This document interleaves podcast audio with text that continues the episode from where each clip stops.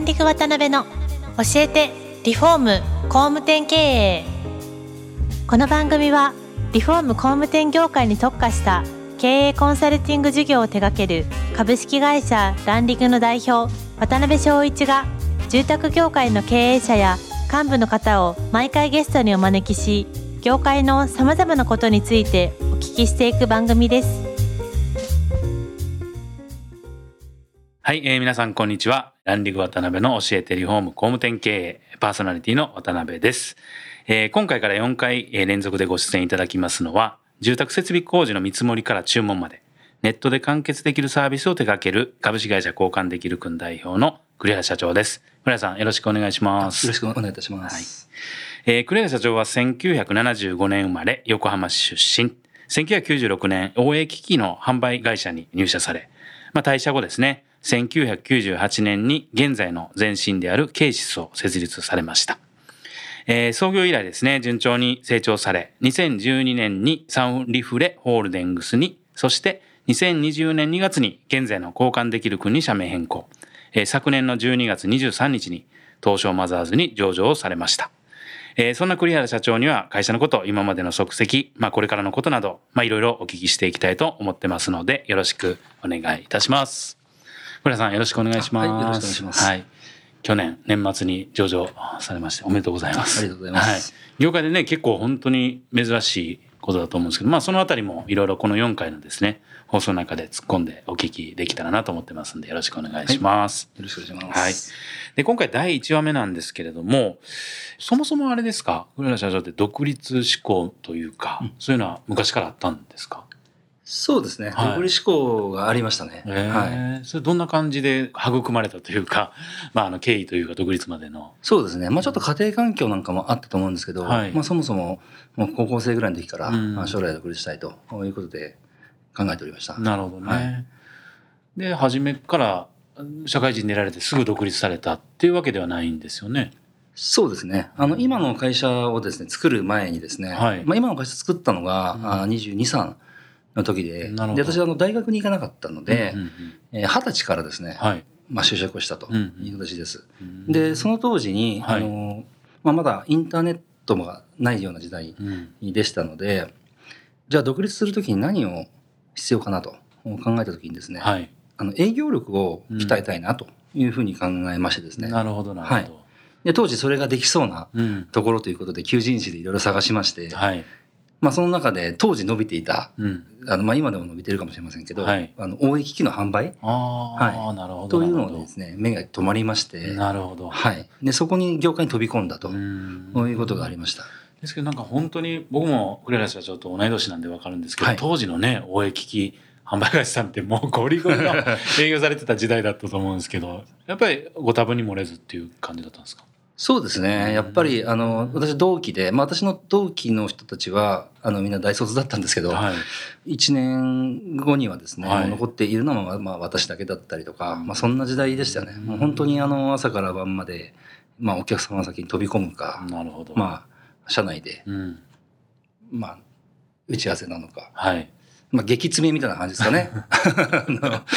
市内とかがね、配置されてるような。はい、まあ、さすがに市内はなかったんですけど、私が行ってた会社は。は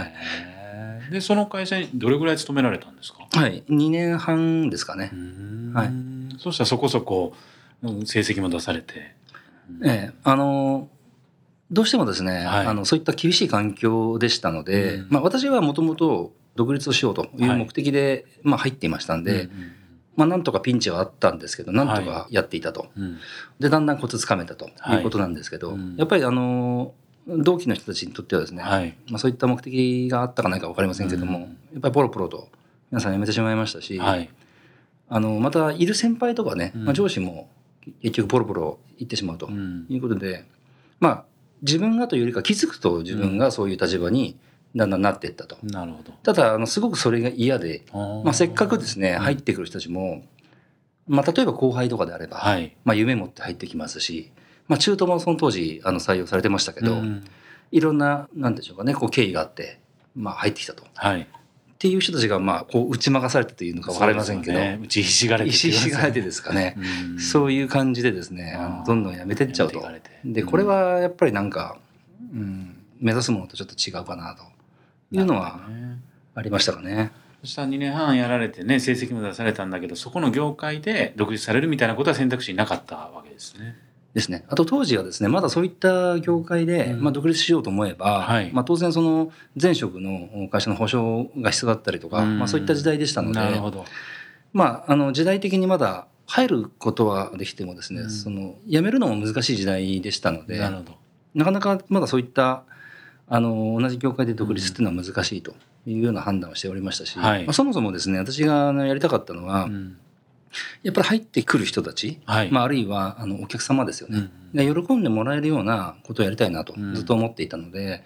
いずれにしても独立をするのであれば、あのまたちょっと違うことをやってみたいなと、まあ、いうような思いがありましたね。あったんですね。はい、で辞められる時っていうのはそれこそね成績出されてたっていうことなんでだいぶ止められたとは思うんですけどどんな感じで独立されたんですか最後？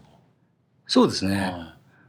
い、まあ、きっかけとしてはですね、うん、たまたま私の弟が、住宅設備の職人さんみたいなことやってまして。そうだったんですね。はい。で、ちょっとそれをですね、仕事を見てみたときに、うん、あの、今まで私がやってた仕事は、まあ飛び込んで、はい、まあごめんくださいって入ってですね、うん、まあいらないよってところから、いえいえ、いえいえ社長ってこうやるわけじゃないですか。はい、そういうことからやっていたものに対して、うん、やっぱりこの仕事っていうのは、あの、訪問した段階から感謝をされるわけですよね。はいはい、まあ例えば、水道が不具合で水漏れして困ってしまったという様であれば、まあ、よく来てくれましたと。まるでお医者さんを迎えるようなですね、なるほどね。形なわけですよ。はい、でこれは結構衝撃を受けまして、で、面白いなと、うん、こんなに人に感謝されるのかと。いうことで、えー、思いましてですね、はい、そこでやってみようと。で、その当時、その働いていた、まあ、お世話になってた会社さんにですね、はい、まあ、全く違う業界で独立するというようなことでしたし、まあ、ある意味そういう意味では、私も腹が決まってたというか、はい、あのそういう中で、まあ、タイミングを見てですね、うん、まあ、正直に話しましてですね。で、まあ、ご納得いただいたというか。なるほどね。はい。ですので、退職させてほしいとお願いしてから、実際にそうなるまで結構長い間、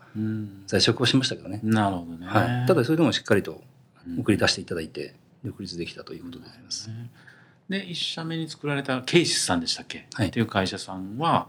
何をやる会社さんだったんですか？はい。はい、一番最初は、はい、あの、水道修理ですね。修理。なるほど。はい。今でもありますけど、うん、よくあのチラシだったりとか、まあ、マグネットとかですかね。あなるほどなるほど、はい、ああいうのが新聞の折り込みだったり、うん、まあ、ポストに入ったりとかですかね。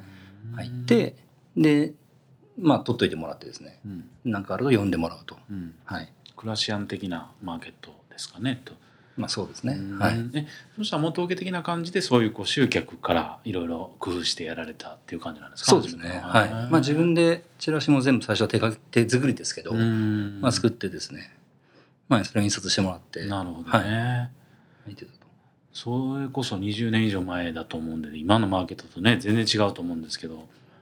立ち上げられた当初は結構ご苦労されたんですか？そうですね。やっぱりあの。当初、うん、まあ、浅はかな考えで、チラシを巻けばですねこれぐらい反響あるだろうっていうことをですね、はい、考えていたんですよね。で実際テストマーケティングは、はい、不思議とやっぱり手書きで書いたようなチラシを巻いたんですよ。でそれはすごく反響が良くて今でも覚えてるんですけど最終的に800万円に対して1件ぐらい。あ結構ですね。結構いいじゃないですか。うん、でそれで気をよくしてですね、うん、じゃあ印刷して、はい、えー、業者さん使って、うん。まあ、織り込んだりとかですね、ポスティングしようってやった途端にですね、はい、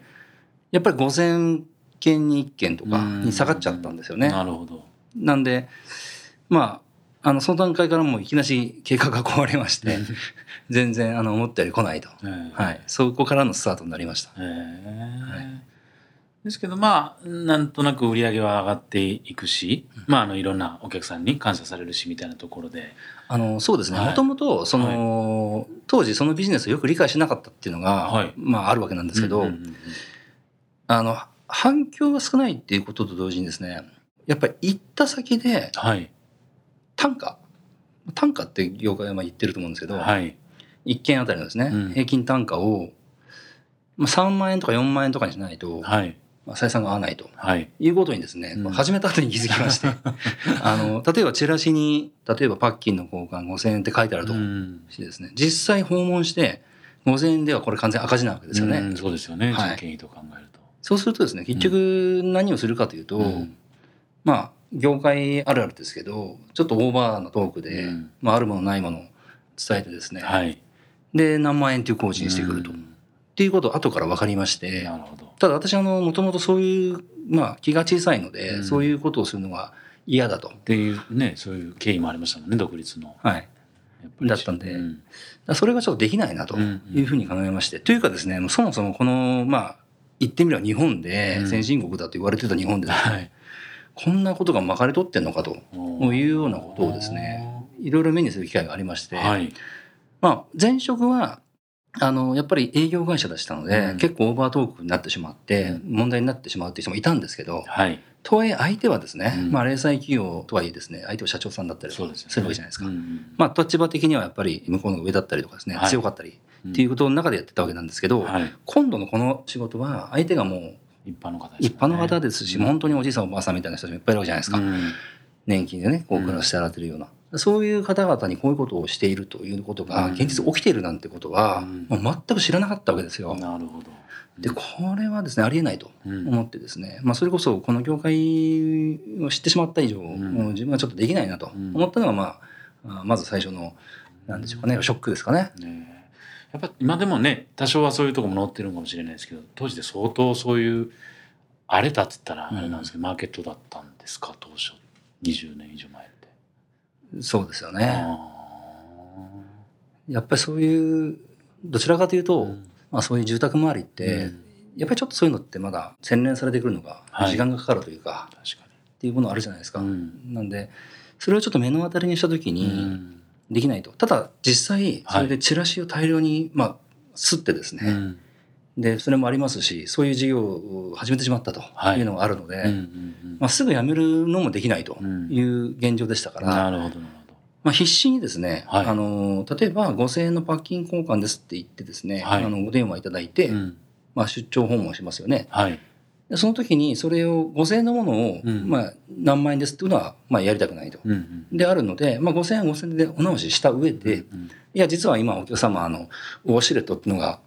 ありましてと、はい、まあ、当時でまだ20年以上前なので、はい、そういった話ができたんですけどでこれこれ近々で節水にもなってと。であのそういった提案営業をすることによって、うん、じゃあそれをいいかしらと。い。うことでですね、はい、あのご注文いただいたと。なるほど。でなんとかそれで食いつなげたということなんですけど、うんはい、あの意外とですねそういうことをやっているとですね、お客様の中で、あなたは意外と正直ねということで、まあ、気に入っていただいてですね、あじゃあトイレをその変えたので、じゃあ次はじゃあお風呂をあなたに変えてもらいたいわみたいな、まあ、そういうお声を結構いただけるようになりました。なるほど。で全く当時そのお風呂のリフォームとかもやったことなかったんですけど、まあなんとかですねそこはお客様にもまあ応援していただきながらやってたと、そうするとですねもういわゆるやってることがリフォーム屋さんになったんですよね、はい、なのでその当時リフォーム屋さんというとこうチラシをですね、うん、いろんな項目を書いてメニュー型。メニュー型っていうんですか、ね、はい、それを巻いてですね、うん。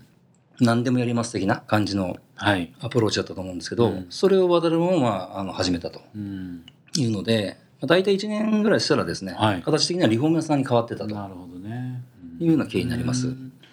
でそういうふうにこうあなんとなくいけるなっていう感じを第一弾でつかまれた感じなんですか？その時期に。いや全然ですね。あ全然だったんですか？もう必死ですよ。へえ、なんとかですね。なるほど、もちろん全然そんな思ってたような収益上げられませんでしたので、それこそどんどん借金が増えますし、ね、はい、もちろん給料なんか取れませんし。ですけどなんか今のお話もうそろそろちょっと時間なんで締めに入りたいなと思うんですけど、はい、お聞きしてると今のビジネスの作り方っていうののなんか大元の原体験というか。うん、こんなことやってたらあかんやろみたいなところが、今のビジネスの作り方にもやっぱ直結されてるようなね、うん、やっぱ気がしますね、はい、はい。ありがとうございます。ではそろそろちょっと時間になりましたので、第1話目はこの辺りにしたいと思います。第2話目はその続きの辺りからですね、いろいろお聞きできたらなと思いますんで、えー、次回もよろしくお願いします。黒谷社長ありがとうございました。ありがとうございました。今回もランディング渡辺の教えてリフォーム工務店経営をお聞きいただきありがとうございました。番組では渡辺や住宅業界の経営者幹部の方へのご質問を募集しています。ウェブサイトランディングにあるお問い合わせフォームよりお申し込みください。お待ちしています。